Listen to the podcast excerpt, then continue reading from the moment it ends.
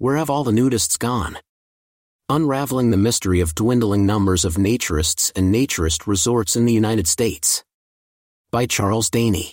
I might have used naturists in the title, but that wouldn't have harmonized as well with Pete Seeger's lyrics, flowers instead of nudists. But there's not much difference in the two terms anyhow. And besides, there may not be many young people who are sure who Pete Seeger was. That matters, as will become apparent. This question has been on the minds of many naturists recently because of the potential loss of as many as four once popular naturist resorts in California this year or next. De Anza Springs Resort went textile just a few months ago. At least three other California naturist properties have gone on the market in the same period, leaving their future as naturist places in considerable doubt. The three are Lupin Lodge, Olive Dell Ranch, and Desert Sun Resort. Lupin, in particular, is a serious concern, as it's been in continuous operation as a naturist haven since 1935, only about five years after naturism arrived in the U.S. It's among the five oldest naturist resorts still in operation in the country. There are somewhat different circumstances in each case, but the net result of a loss of naturist status is the same, unfortunately. Some may survive, but it's too soon to know this situation may be surprising to people outside California. The climate here is good for naturism much of the year, in many respects. But that only makes the potential losses all the more concerning. This would not be the first time several once popular California naturist places have been lost within just a few years. Similar losses were Treehouse Fun Ranch, 1996, Elysium, 2000, Mystic Oaks, 2007, and Swallows Sun Island, 2008. Again, the details are different, but the loss to naturism is the same. If all the resorts mentioned earlier are lost, then there will be only three remaining important naturist places in the entire state of California, just one in the south and two in the northern part of the state. Of course, other parts of the country have recently also lost naturist places too, especially in the northeast and southeast. California is the third largest state in the country, after Texas, 1.65 times larger, and Alaska, 4.06 times larger. Size actually matters a great deal, because few naturists want to travel several hundred miles to spend a single weekend at a good naturist resort. And especially not many times a year. People will either confine their enjoyment of naturism mainly to their own homes or drop out of it entirely. There are non-landed naturist clubs too, of course. However, not many have frequent activities. And most are located close to larger population centers, which aren't nearby for many naturists. So part of the answer to the question raised in the title of this article is that many naturists have retreated to enjoying social nudity only in their own homes or else given up on it entirely. We have to ask, why have so many naturist clubs and resorts ceased to operate? Naturism's legal and cultural journey. In the early years of U.S. naturism, especially in the 1930s, naturism was often under legal attack in many parts of the country. Because it was deemed to be a danger to public morals. In particular, naturists' freedom of speech was suppressed because any publications showing nudity, even without a sexual aspect, were considered to be obscene and therefore not allowed by the Comstock Act of 1873 to be sent through the mail. This was initially interpreted by the post office to apply even to legitimate naturist publications. Fortunately, in 1958 the Supreme Court ruled, Roth v. U.S., that publications containing nudity where sexual activity isn't involved are not obscene and hence must be allowed, by the First Amendment. So the Postal Service could no longer prohibit naturist organizations from promoting naturism in their publications. Consequently, many more people could learn what naturism was all about. Most, of course, still regarded naturism as something they wanted no part of. But enough others found it appealing, so a significant number of people chose to make naturism an important part of their lives. And that meant considerably more business for naturist clubs and resorts. A fundamental law of economics is the law of supply and demand. Quite simply, if demand increases for certain goods or services, before long increasing numbers of providers will be motivated to offer the goods or services. That soon led to the establishment of many new naturist clubs and resorts around the country. That was, however, only the first factor that recruited many more people to naturism. The second, probably even more important factor that boosted naturism's popularity in the later 1960s was the entry to adulthood of the first of the post-World War II baby boomers. Some of these young boomers had been raised in families that had already embraced naturism, so they were quite used to the idea of socializing naked with others. But a third, much more important factor was the youth culture of the 1960s. Every new generation of people tends to distinguish themselves from their predecessors in various ways. Entertainers like Woody Guthrie, Pete Seeger, and younger ones like Bob Dylan, Joan Baez, Joni Mitchell, etc., were very popular with young people, even though the newer ones initially just followed in the footsteps of traditional folk singers. All of these were different, certainly not anything like Perry Como, Frank Sinatra, or Rosemary Clooney. And then there were the hippies and other manifestations of counterculture. In the late 60s, nude beaches became a real thing in the US, following the first, which was a small beach in a sparsely populated area a dozen miles north of Santa Cruz, California. Nude use began in 1958 as an experiment by several older naturists, including Ed Lang, who was 38 at the time and later established Elysium in a ritzy neighborhood north of Los Angeles. The beach was initially called XB-58, a pun on the name of a military plane at the time. It's still used by naked beachgoers today but is now called Bonny Doon Beach, after a nearby small village. That beach was likely a favorite of the popular science fiction writer and naturist, Robert Heinlein when he lived near it. I visited there often. Over the next decade, a few beaches elsewhere in California and the rest of the country began to see nude use, when tolerated by local authorities.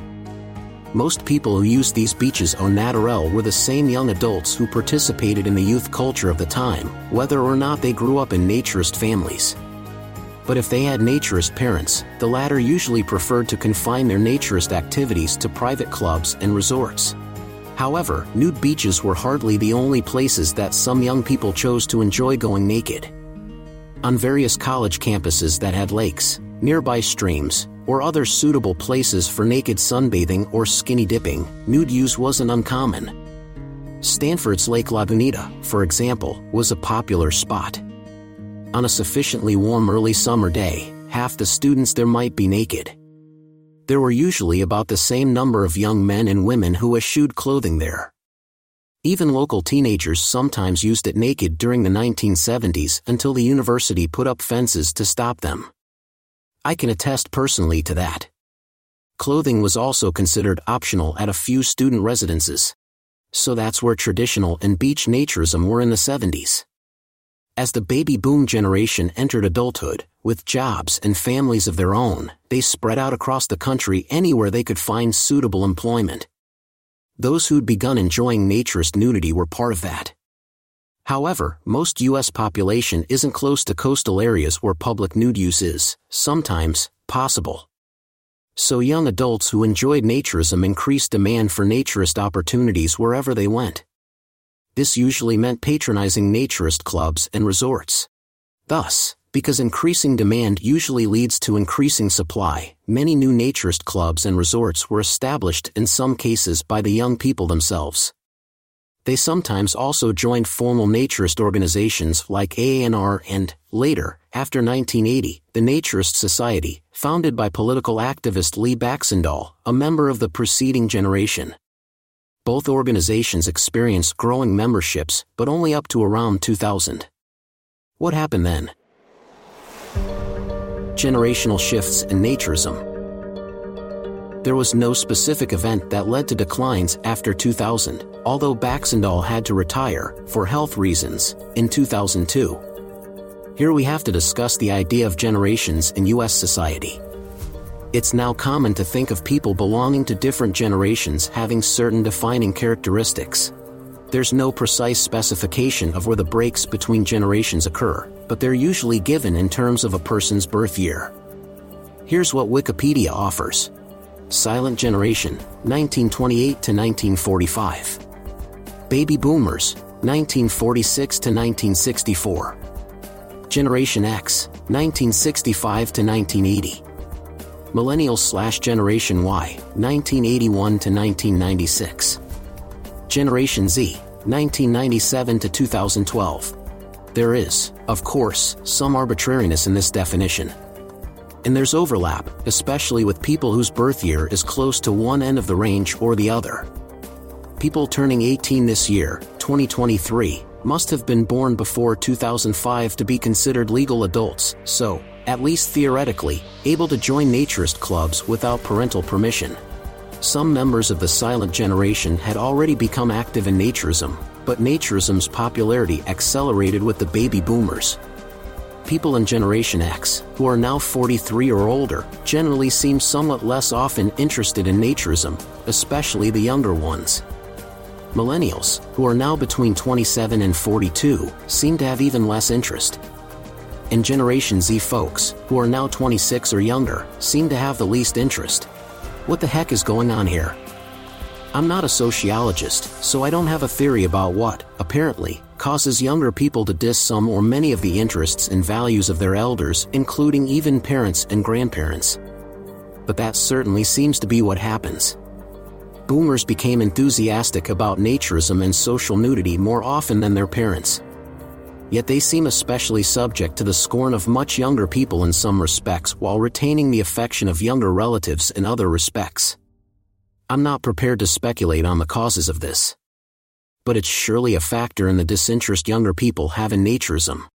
There seems to be a very common reaction of young people who visit naturist clubs or resorts just to see what they are like. What they find is that most of the people there are considerably older than themselves, like their parents and grandparents. However much they love and respect their elders, they don't especially want to be just like them. Young people generally identify much more closely with, and have interests similar to, others near their own age. The effect of this situation is obvious. Older people drop out of naturism due to death, declining health, less interest or ability to travel, loss of interest in general, or other personal concerns. But every year there are fewer young people and older people becoming interested in naturism later in life, to replace those who drop out. Result, fewer active naturists in total. The problem is further compounded because decreasing demand results in a decreasing supply of naturist venues. Quite simply, it costs money to operate and maintain a naturist club or resort, and if there are too few customers, owners of naturist properties can't afford to stay in business, so they have to close or sell out, frequently to non-naturist buyers. And that means naturists will have to travel farther to visit clubs and resorts, hence they go less often, if at all. What lies ahead? So there's the answer to the question, where have all the naturists gone? There are fewer young people entering naturism, if older naturists haven't died or completely dropped out, they've found non-naturist activities to enjoy closer to home. They may not have repudiated the idea of naturism. Perhaps they still enjoy nudity at home, or on hiking or camping trips in outdoor places, perhaps even with tolerant non-naturist friends. If they can afford to travel to countries like England, France, or Spain, they may go to enjoy naturist vacations there. Such countries have many fine naturist resorts and beaches. So options certainly remain, but they aren't social naturism as it existed in the US a few decades ago. We hope you're enjoying Planet Nude. If so, please consider a paid subscription. Your membership comes with exclusive content and supports our work. Subscribe at www.planetnude.co.